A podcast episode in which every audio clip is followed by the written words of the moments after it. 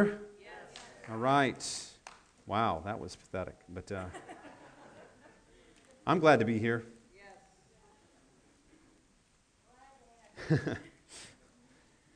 um, we started a new series last week called The Sermon.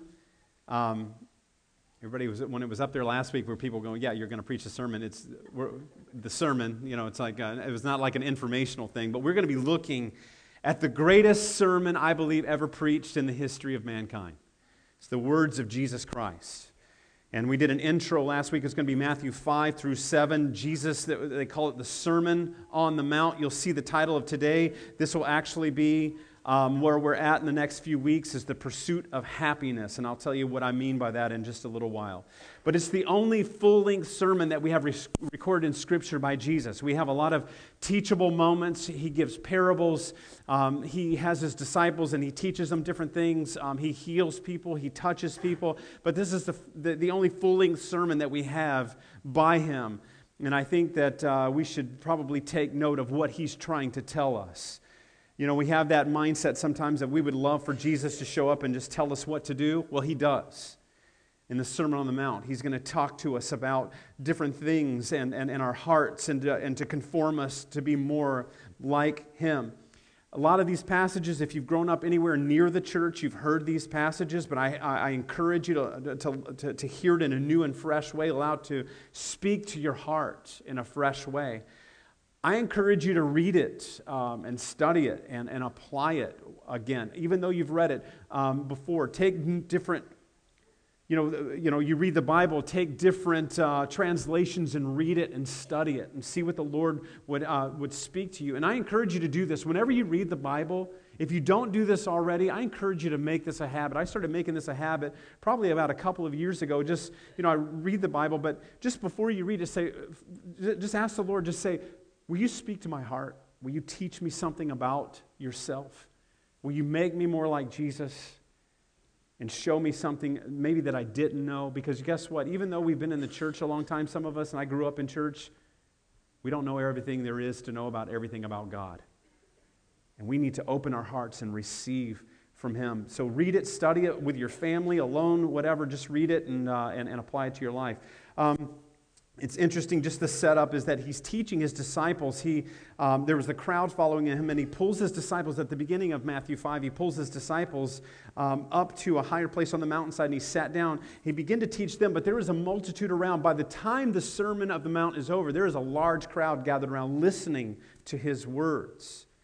And they saw something in him. They, they heard authority because at the end of the Sermon on the Mount, it says the people were in amazement that he taught with such great authority, unlike the teachers of religious law that they had, their own teachers. He taught with great authority. And so, what he was doing is he was telling them about the kingdom that he was bringing to the earth. This is somewhat right at the beginning of his earthly ministry. He had been baptized. The devil tempted him for 40 days in the wilderness. We have that um, uh, kind of unfolding after, after John baptizes him. He goes out, he's tempted, he comes back in, he, he begins to minister to people, and this is sort of at the beginning. And what he's doing is he's making a statement that there's a new kingdom that is coming, and that he is ushering in a new kingdom, a new way of doing things, a new system, an eternal kingdom that is not of this world. Is this thing kind of humming, or is it uh, switch them? We're going we're gonna switch it up. Little technical difficulty we've been having.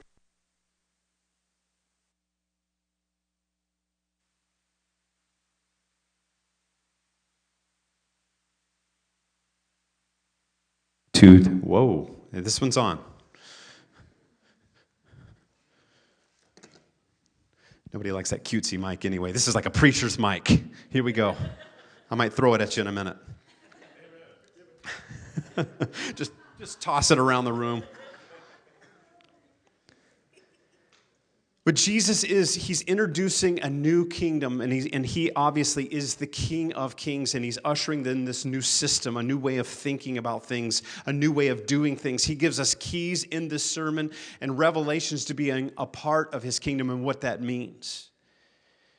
His teachings were not intended to be great suggestions but necessary life applications that will transform the way we live to make us more like Him. It's a heart revelation that we want. Again, we have to hear with new ears and allow the Spirit to speak to our hearts.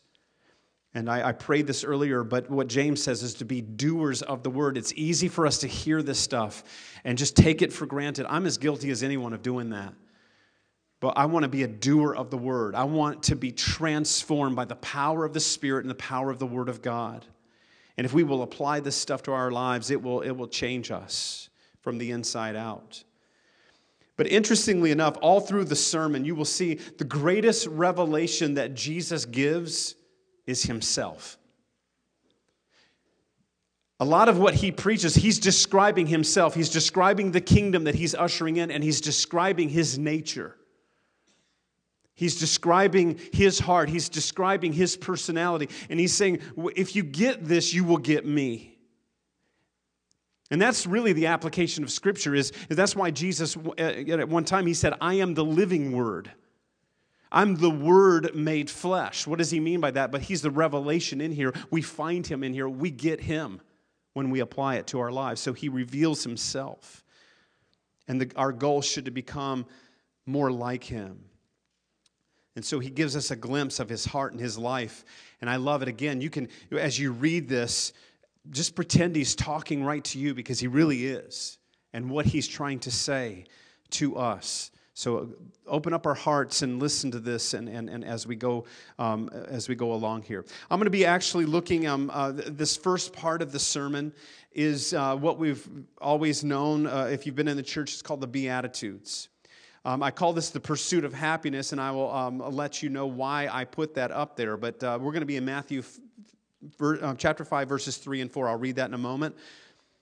But the Beatitudes, the principles Jesus is teaching here are commonly referred to as the Beatitudes. Why is that? Because the word Beatitude is, is really blessed. When he said, Blessed are those, it's at the beginning of each of these Beatitudes. Blessed are this, blessed are that. We're going to get into that in a moment. But it's translated from the Latin word B E A T I. I don't know how to, beati or whatever that, that is. And I'm not trying to impress you with my Latin, obviously, or you'd be applauding right now. You know, he's amazing. Um, but really, it's taken because what he's saying is this is what your attitude should be. Be attitude, get it? They were clever back then, too. But there's a deeper meaning of the word blessed. We're going to go to the next slide here because what he's saying is when he says blessed are, you know, and, and he gives all of these beatitudes, what he's talking about is the word there is, it really means happy, but it's not just happy like I got a lollipop and I'm happy. It really means this it's eternally happy, spiritually prosperous, with life joy and satisfaction in God's favor and salvation, regardless of outward conditions. Isn't that a great definition? Write that down if you want, or memorize it if you're good. Eternally happy eternally happy, spiritually prosperous, with life, joy, and satisfaction in God's favor and salvation, regardless, and that is the key, regardless of outward conditions, because a lot of times our happiness is based on our circumstances. And the promise of Jesus here is do you really want to be happy and blessed? How many want, you want to be happy and blessed? There's all kinds of ways to do that, but Jesus is going to give us the keys of being happy and blessed. He's going to show us how but it's not going to be based on outward condition. Everyone wants to be happy, or most people. Most everybody are trying to pursue and gain some form of happiness. It's even in the DNA of our nation. The Declaration of Independence, what does it say?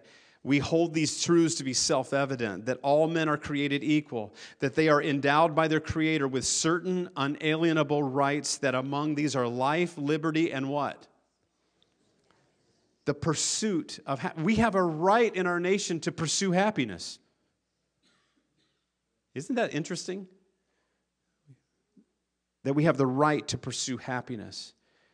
The problem is, is where do people find happiness? Because the sad reality is we have the right to pursue it, but there's not a lot of happy people on the planet. There's a lot of sadness, a lot of darkness. Sometimes we have happy moments, but you guys know those happy moments fade, or we look forward to an event or something happening. But that comes and goes, and then real life is right on the heels of that. And so, a lot of times, we are looking for happiness in the wrong place. We create in our minds what we, what we need to make us happy. But it does not bring us what he's saying eternal happiness. You know, we look to, you know, a, a, relationship, money, power. You know that you know the routine. It's all across our culture and all across this world that people are striving for happiness, striving for something that will bring them some sort of contentedness, and it always ends up being empty. It's temporary. I'm not saying that it's not fun for a moment or there's not some temporary happiness. There is. But if we're looking for it to bring us eternal happiness, we will always come up empty. Because we were created more than just a temporary happiness. We're pursuing it, but few are finding it. So, Jesus here in the sermon, he's going to reveal to us how to truly be happy, eternally happy, spiritually prosperous joy, satisfaction in God's favor and salvation, regardless of what outward conditions. That's why you can meet some people that are poor in this life, but they are eternally happy inside because they are prospering in God and not prospering just as the world says, well, if you prosper by world standards, you will be happy. How many millionaires are depressed? How many people of power are unhappy? And I want the happiness, I want the contentment that Jesus offers us. Spiritual prosperity, regardless of outward conditions. It's opposite of the world. And we have to catch it in the heart of Jesus to be able to get it. It will go against the flow of the world because the world and its systems are constantly moving that direction. That's why Jesus ushering in, when he's talking about this whole Sermon on the Mount, he's ushering it in a different kingdom and a different way of looking at things and a different system. It will go against the grain of the world every time. But he offers us eternal happiness. He offers us prosperity in God, regardless of outward conditions. So, how do we get it?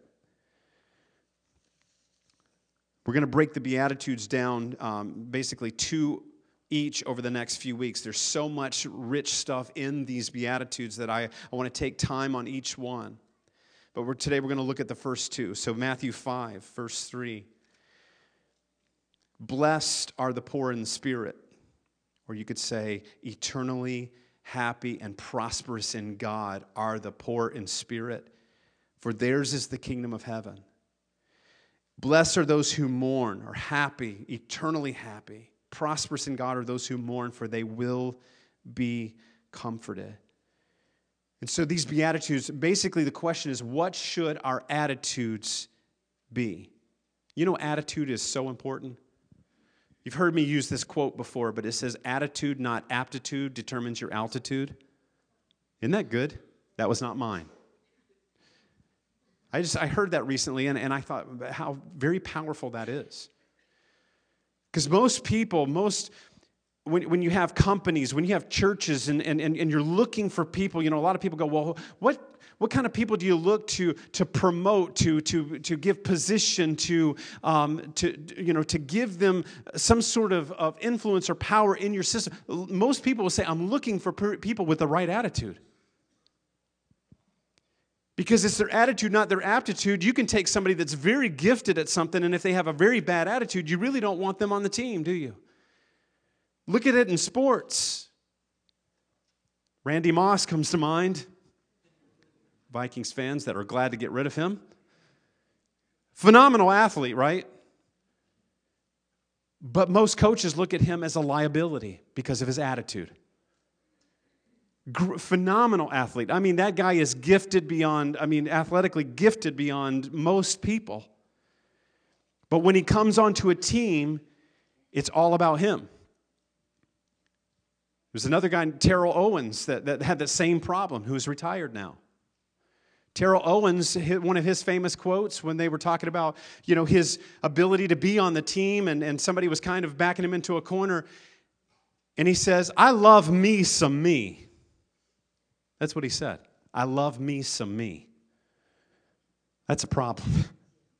Because you're talented, but we need you to love you some team.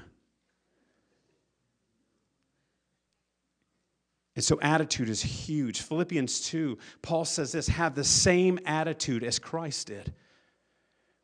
And in the sermon, we find out what he's talking about in attitude, of what our attitude should be. Every day, we have an opportunity to have that same attitude as Christ, as Paul said, have the same attitude as Christ. Well, how do you do that? You need to be close to him. That doesn't just happen just because we want to be more like Christ. We have to walk with Him. That's why He created us in this whole thing of intimacy and relationship with Him. The more we're with Him, the more we act like Him. And so every day is an opportunity to have the attitude of Jesus, no matter what is brought in front of us. If somebody offends you, you have the opportunity to have the attitude of Jesus. If somebody's kind to you, you have the opportunity to have the attitude of Jesus. When your spouse is getting on your nerves, you have the opportunity to have the attitude of Jesus. When your kids are off the chain, for you older folks, it means bad. Sometimes it can mean good too, that they're off the chain. Off the chain bad, off the chain good, whatever. You have the opportunity to act and have the attitude of Jesus. So, attitude one in Matthew 5 3 from the sermon. What is Jesus saying? Blessed happy, eternally happy, are those that are poor in spirit, for theirs is the kingdom of heaven. And he puts a huge promise on this. He said, You want, you want the promise of the kingdom of heaven? Poor in spirit. What does that mean? It really means, if you just were, grabbed one word, humility. Humility. We see that in Philippians 2 to have the same attitude of Jesus Christ. He walked in humility he humbled himself, took on the form, the Bible says he took on the form of a slave, of a servant. Here's the king of the ages coming to the earth, ushering in a different kingdom and taking on the form of a servant. How many kings do you know willingly transfer their kingship into a form of a servant? You won't see it on the earth, or rarely see it on the earth. And Jesus did that. He ushered in humility. And he said, Blessed are the poor in spirit, for theirs is the kingdom of heaven. What does it mean? This word poor in spirit. Jesus is saying here, it, it, the humility is it's the opposite of self sufficiency. Poor in spirit speaks of those who realize they are, in, they are totally helpless apart from God that outside of Jesus Christ, we are morally and spiritually bankrupt. We have no chance without him. I love Titus 3 4 through 7. It says, But when the kindness and love of God, our Savior, appeared, he saved us. Listen to this not because of righteous things that we had done, but because of his mercy. He saved us through the washing of rebirth or regeneration and the renewal of the Holy Spirit, whom he poured out on us generously through Jesus Christ, our Savior so that having been justified by his grace, we might become heirs, having the hope of eternal life. Justified by whose grace? His grace, not ours. Those that are poor in spirit, we realize that we are completely helpless without him. Outside of Jesus Christ, I'm morally bankrupt and I am capable of doing all kinds of things. And I love that he says we are saved not by the righteous things that we do. A lot of this world is about goodness. You know, humanism reigns. It's about being good enough. It's about just everybody just love each other and, and be good. Outside of Christ, we don't have a chance to do that. We're not good. Bible says there is none good, no, not one. None of us are good. Our nature is not good. That's why we needed Christ. That's why we needed the cross. Isaiah describes our righteousness or our good works, our goodness, as filthy rags. The greatest human effort on earth equals garbage. That's good news because we need Jesus. We think that we're okay because we're a good person. A lot of people, well, I'm just trying to be a good person. Well, what does that mean? How good is good? You know, is there a, is there a good bucket that you keep throwing good things in and it finally tops out and you're defined as a good person? The only problem is our good bucket has a huge hole on the bottom of it, it'll never fill up. And we depend on our own self righteousness. But self righteousness will not make you eternally happy. Jesus says, eh, Blessed are those who are, are not self righteous, who are poor in spirit. They will get the kingdom of heaven.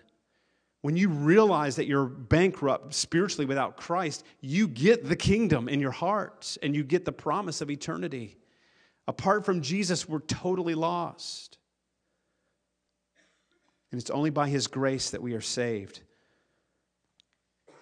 Isn't that a humbling idea, though, a humbling thing? But it's a gracious thing. Even self righteous religious acts won't save us. Coming to church will not save you. You need to come to church. The Bible says we should come together and we should encourage one another to love and good deeds and, and, and, and walk in relationship with other. We should come together, but that does not save us.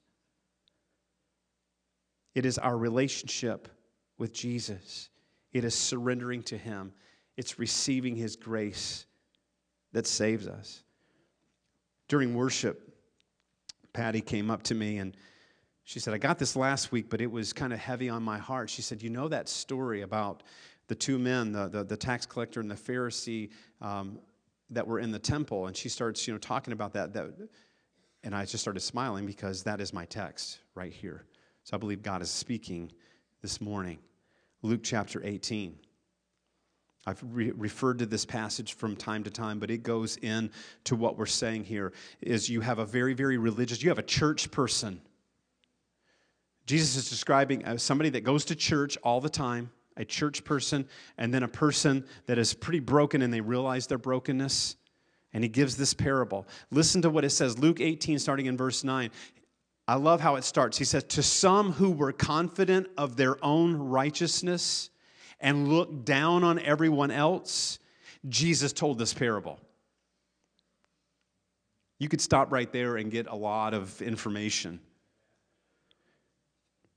To some of those who were confident of their own righteousness, and he, they look down on everyone else, he really is aiming at religious church people that think that they are righteous in and of themselves. He gave this parable.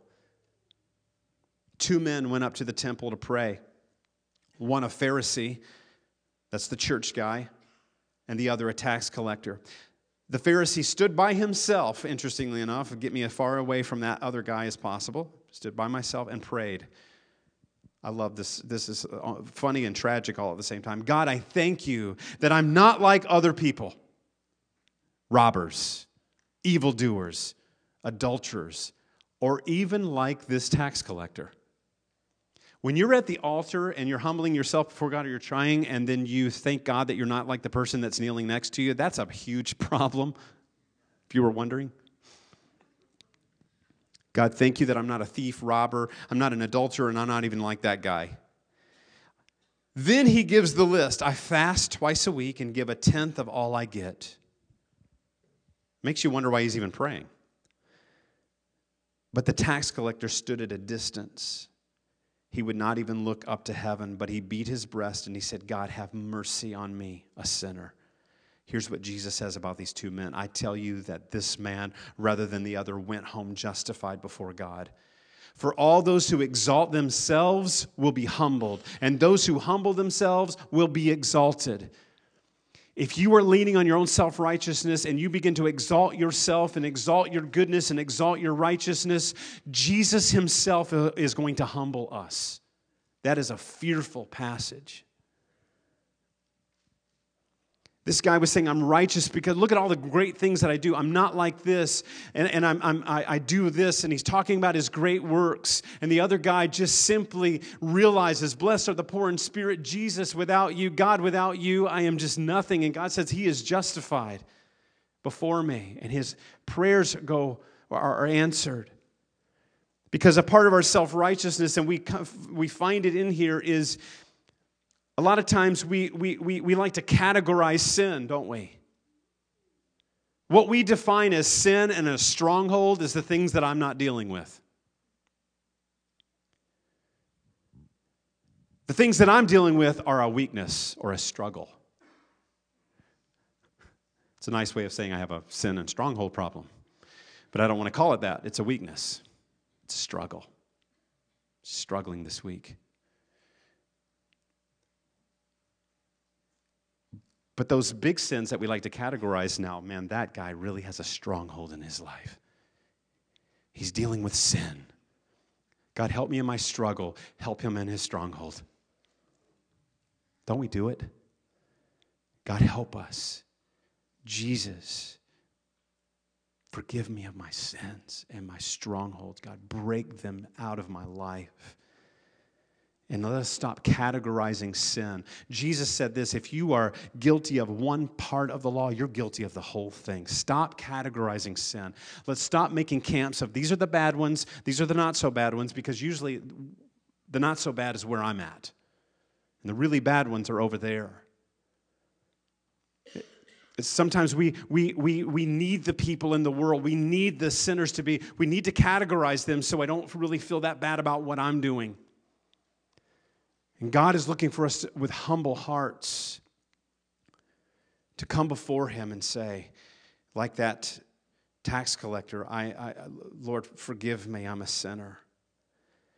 The difference between these two men one approached God in his self righteousness, the other approached God in his humility. One was accepted and one was not. I love Psalm 51. We're going to touch into that in a minute and then in the second one. But Psalm 51 17 says this David is praying. He said, The sacrifice you desire is a broken spirit or, or a contrite heart. And he says, God will not despise that, or God won't reject a broken and repentant heart. He doesn't reject that.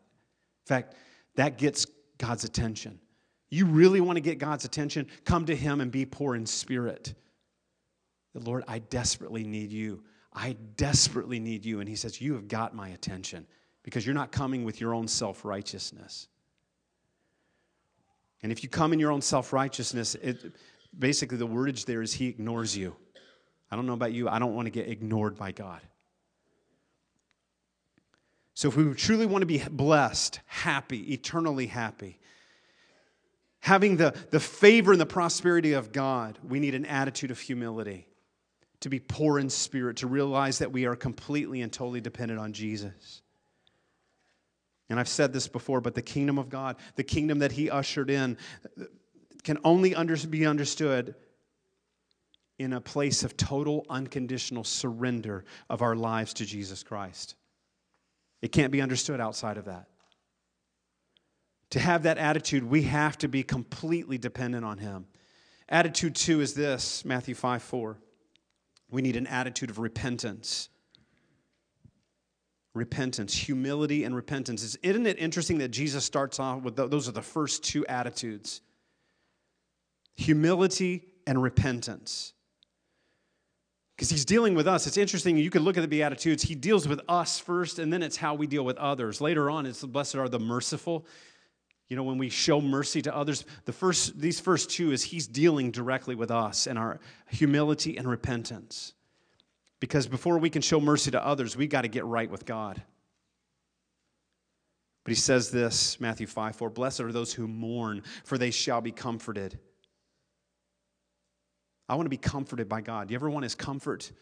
You want the Holy Spirit to come and comfort you? Blessed are those who mourn. What is Jesus saying? He's not talking about us walking around sad, depressed. Blessed are those that mourn. I'm, gonna, I'm just going to mourn all day long. I'm just going to be in mourning. No, actually, the opposite is, is true here. Jesus is speaking about those who mourn over their sin. He just talks about humility and self righteousness. Blessed are the poor in spirit that they are dependent on God. And now he's saying, Blessed, happy are those who mourn over their sin, because when you humble yourself before God, the next step is right, it's repentance. I need him. And then, God, help me. A godly sorrow that produces repentance and leads to salvation. You know, true sorrow is that it affects a person down deep in their soul. True sorrow when we've blown it. We've all been there. You know, you have the mourning of when you've been caught. it's quite different. You know, I got caught, I think, you know, we remember it as kids or our kids or maybe when we're adults. When you get caught, there is a mourning that you have, but it's it's really you're sorry that you got caught. I remember as a kid, I got, you know, you get caught doing things. And so here's the sin nature is and there were times where I was truly sorry. You know, God, forgive me. My, asking my mom and dad to forgive me, and I, I blew it. Remember the thought process, though? Here shows the sin nature is I got to figure out how to do that without getting caught. I got to plan this a little better. That's not good, by the way, if you're doing that. True sorrow that affects us deep down inside. Deep agony because we know that what we have done wrong deserves punishment. Jesus said that. I, I mean, he, he, he's speaking to us. Paul mentions it again in Romans 6. He said, The wages of sin are death. The fruit of our sin, if we choose to live a lifestyle of sin and we just, we never turn to God, we never repent, it just, it leads to a pathway of death, spiritual death. Deep agony because our sin, when we've blown it, and it's what nailed Jesus to the cross. That should bring us great agony, not depression, but true godly sorrow. And it goes along, I said this before, it goes with the first beatitude that we realize that we cannot save ourselves and our own righteousness gets us out of this mess. But our sin should cause us to, to look at the cross in two ways. Number one, true remorse and mourning. True remorse and mourning, not depression and shame. That's where the enemy comes in.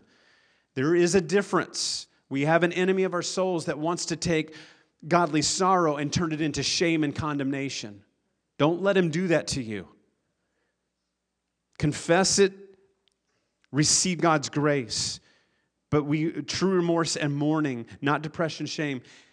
And then the second thing is joy, awe, and wonder at the significance of what he did for us that we don't have to pay for our own sin. Jesus already did.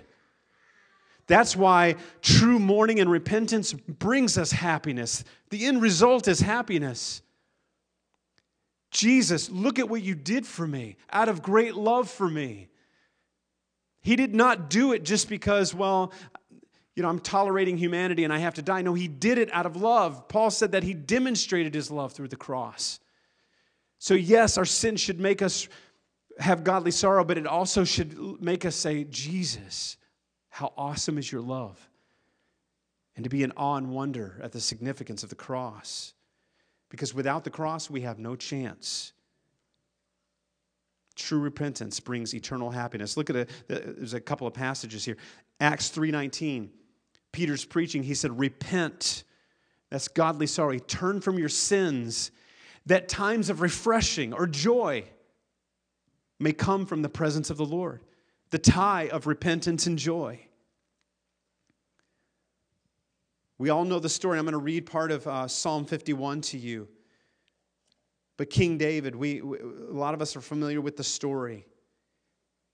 If we were categorizing sin David, these are biggies. These are huge. But we're not to do that.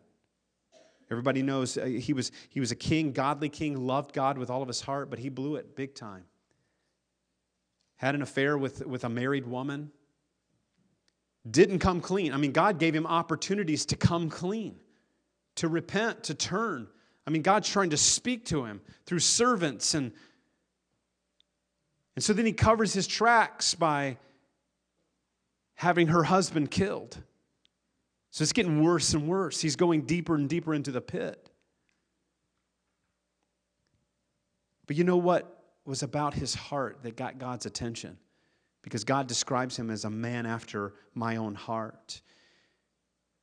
Was it was his response, and that's what I'm talking about, his response to the sin he has an affair, he covers it up, and it's horrific. And then he is confronted.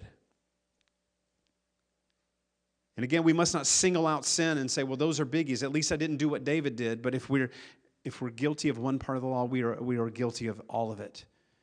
But his response is what got God's attention. He felt sorrow, he felt remorse, he felt guilt, he felt ashamed for what he did, but he came to the Lord. He ran to the Lord. That is so important. Is if you're not right with God, don't run from him, run to him. He is what you need. He's what I need. Listen to his response, Psalm 51. And I want you to listen to the tie between repentance and joy and happiness. And this, this psalm is directly, it says, after he had been busted, after the, the prophet Nathan came and gave him this parable and confronted him in his sin, here was David's response Have mercy on me, O God, according to what? Your unfailing love. He's responding to God's love. He's responding to God's discipline as God's love. According to your great compassion, Blot out my transgressions. Wash away all my iniquity and cleanse me from my sin. For I know my transgressions, and my sin is always before me. Against you, you only have I sinned and done what is evil in your sight, so that you are proved right when you speak and you're justified when you judge. Surely I was sinful at birth, sinful from the time my mother conceived me. Surely you desire truth in the inner parts. That's where God is reaching into each of us. He's trying to do an inner work and deep inner work in each one of us. He desired truth in the inner. You teach me wisdom in the inmost place. Because when we get inner transformation, it will manifest outwardly. A lot of us are trying to figure out how to put on the outward show to convince people that we're okay. God wants truth in the innermost being. Then he says, Clean me with, cleanse me with hyssop, and I will be clean. Wash me, and I will be whiter than snow. Let me hear joy and gladness. You hear the joy. Let the bones you have crushed rejoice. Hide your face from my sins and blot out all my iniquity. Create in me a pure heart, O God, and renew a, a right or a steadfast spirit within me. Do not cast me from your presence or take your Holy Spirit from me. Do you hear how humble this prayer is? God, whatever happens, let me be right with you. And then I love verse 12, and we'll end here because of the tie of, of, of this. The, the prayer goes on, but he says, Restore to me the joy of your salvation and grant me a willing spirit to sustain me. He's talking about eternal happiness. Happiness. Blessed are those who mourn Happy are those who mourn. And there's a tie between when we understand God's forgiveness and we understand true repentance that we have joy and happiness. How does that happen? Because coming clean brings freedom. Coming clean brings joy in our innermost being. Is it hard when you confess? Is it hard to bring it out in the light? Oh, yes, it is. But I tell you, it will bring a freedom like you've never known before. It makes you clean. It makes you free. It, the chains are gone. There's nothing that's, that's, that's happier than when you are set free by Jesus. That's why when Jesus came into the temple, when he started, uh, in Luke 4, he came into and he quotes Isaiah and he says, The Spirit of the Lord is upon me because he's anointed me to preach the good news to the poor, to set at liberty those who are held captive. He came, his mission was to set us free, for us to walk in freedom, for us to walk clean and free, and to break off our chains. Because the opposite is true covering it up, hiding it in the dark places, sneaking around trying to figure out how to get away with it. It brings darkness, it brings bondage, it will bring depression. I guarantee you, those are the, that's the fruit of doing that. And Jesus offers freedom, cleanness of heart, and it's sweet, it's truly happy. When we sin, we should feel that level of guilt we should feel God's conviction because He loves us. And you hear what David said. David was tying the conviction power of the Holy Spirit to his compassion. We should mourn over our sin, but we should run to Him and have the right response before Him to allow God to cleanse our hearts and our minds through Jesus Christ and through the cross. Not to get condemned by the enemy that we're Nothing, because it's not about our righteousness anyway. We are covered in his righteousness. 1 John 1 9, if we confess our sins, he is faithful and just to forgive us our sins and to cleanse us from all unrighteousness. Blessed are those who mourn. Here's the promise. The other one was that they would receive the kingdom of heaven. Blessed are those who mourn, for they will be comforted. I want God's comfort. Repentance brings true happiness. I want us to pursue happiness, but I want us to pursue it the way Jesus defines it. You want to be blessed? I do. I want to be eternally happy. I want to be spiritually prosperous. I want to have life joy and satisfaction in God's favor, regardless of my outward circumstances and condition. And Jesus begins the sermon by saying two huge things to all of us. And he's, he was saying it to his disciples, so he's saying it to his followers. Blessed are you if you're poor in spirit and you realize your dependency on God. Blessed are you if you mourn. When we sin, allowing it to humble us and to run to Him, for you will receive the kingdom and you'll be comforted by God.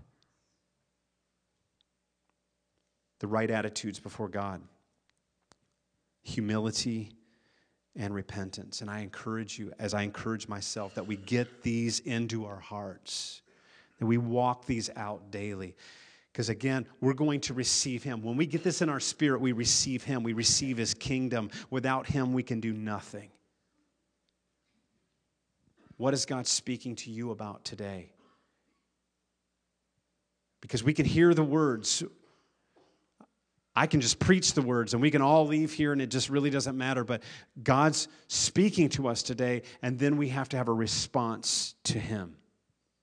What will our response be? to Jesus today. Let's pray.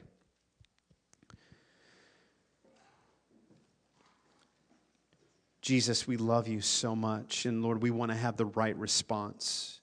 We want to hear your words when you began the Sermon on the Mount. And you, those first few words that you uttered, happy, blessed, eternally happy, are those who are poor in spirit, who, who realize their great need of me because theirs is the kingdom of heaven. I promise you, if you understand that you can't do it in your own self righteousness, and you understand that you're spiritually bankrupt, you understand that you need me, you will get the kingdom. And then, Jesus, you said, Blessed are those who mourn, repent, and you will be comforted. Lord, we all have issues that we've dealt with, that we might be dealing with now, our attitudes Lord, our attitudes, have, we, we, confess, have been bad. And Lord, we, we, we want to have the right attitude before you. We want to have the attitude of Jesus. We want to feel your comfort, Lord God. We want to humble ourselves, and we don't want to look at others. We don't look at others, what they do or don't do. Lord, forgive us for categorizing sin. Forgive me, God, for when I've called my own sin and my own bondage uh, a weakness or a struggle, and I look at other people and I think of how they need to get rid of their sin and their stronghold. God, forgive me. We need you today. We want your kingdom, and we want, more importantly, we want Jesus in our hearts. And today, I, just before we close up, I just, if the Lord has been speaking to you uh, something in this message, in the words of Jesus, I just want to agree with you in prayer. I'm not going to ask you to blurt it out. Hey, what, God, what is God dealing with you today? I, I just want you to raise your hand if God's speaking something to you, and I just want to pray for you. Just raise them up and. All right, let's pray. And, and God sees your heart more than your hand anyway. Jesus, for these ones, oh God, that raise their hands, Lord, just that, you are, are dealing with something. You're, you're putting your hand on something. Lord, I know my own life. There's things that, you, that you're putting your finger on, and, and I want to respond to you in a right way. We want to humble ourselves before you. God, I pray, Jesus, that our heart response to you would be to humble ourselves before you. Create in us a clean heart, oh God. Lord, thank you that when we walk in humility, we humble ourselves before you. Thank you, Lord, that when we turn from our sin and we understand what, it, what, what happens with all that, Lord, let it bring us great happiness that we can walk in joy knowing that we belong to Jesus. Lord, I pray for each person in this room, Lord, that we would be more like you, that we would have the attitude of Jesus Christ. We love you and we honor you in Jesus' name. Amen.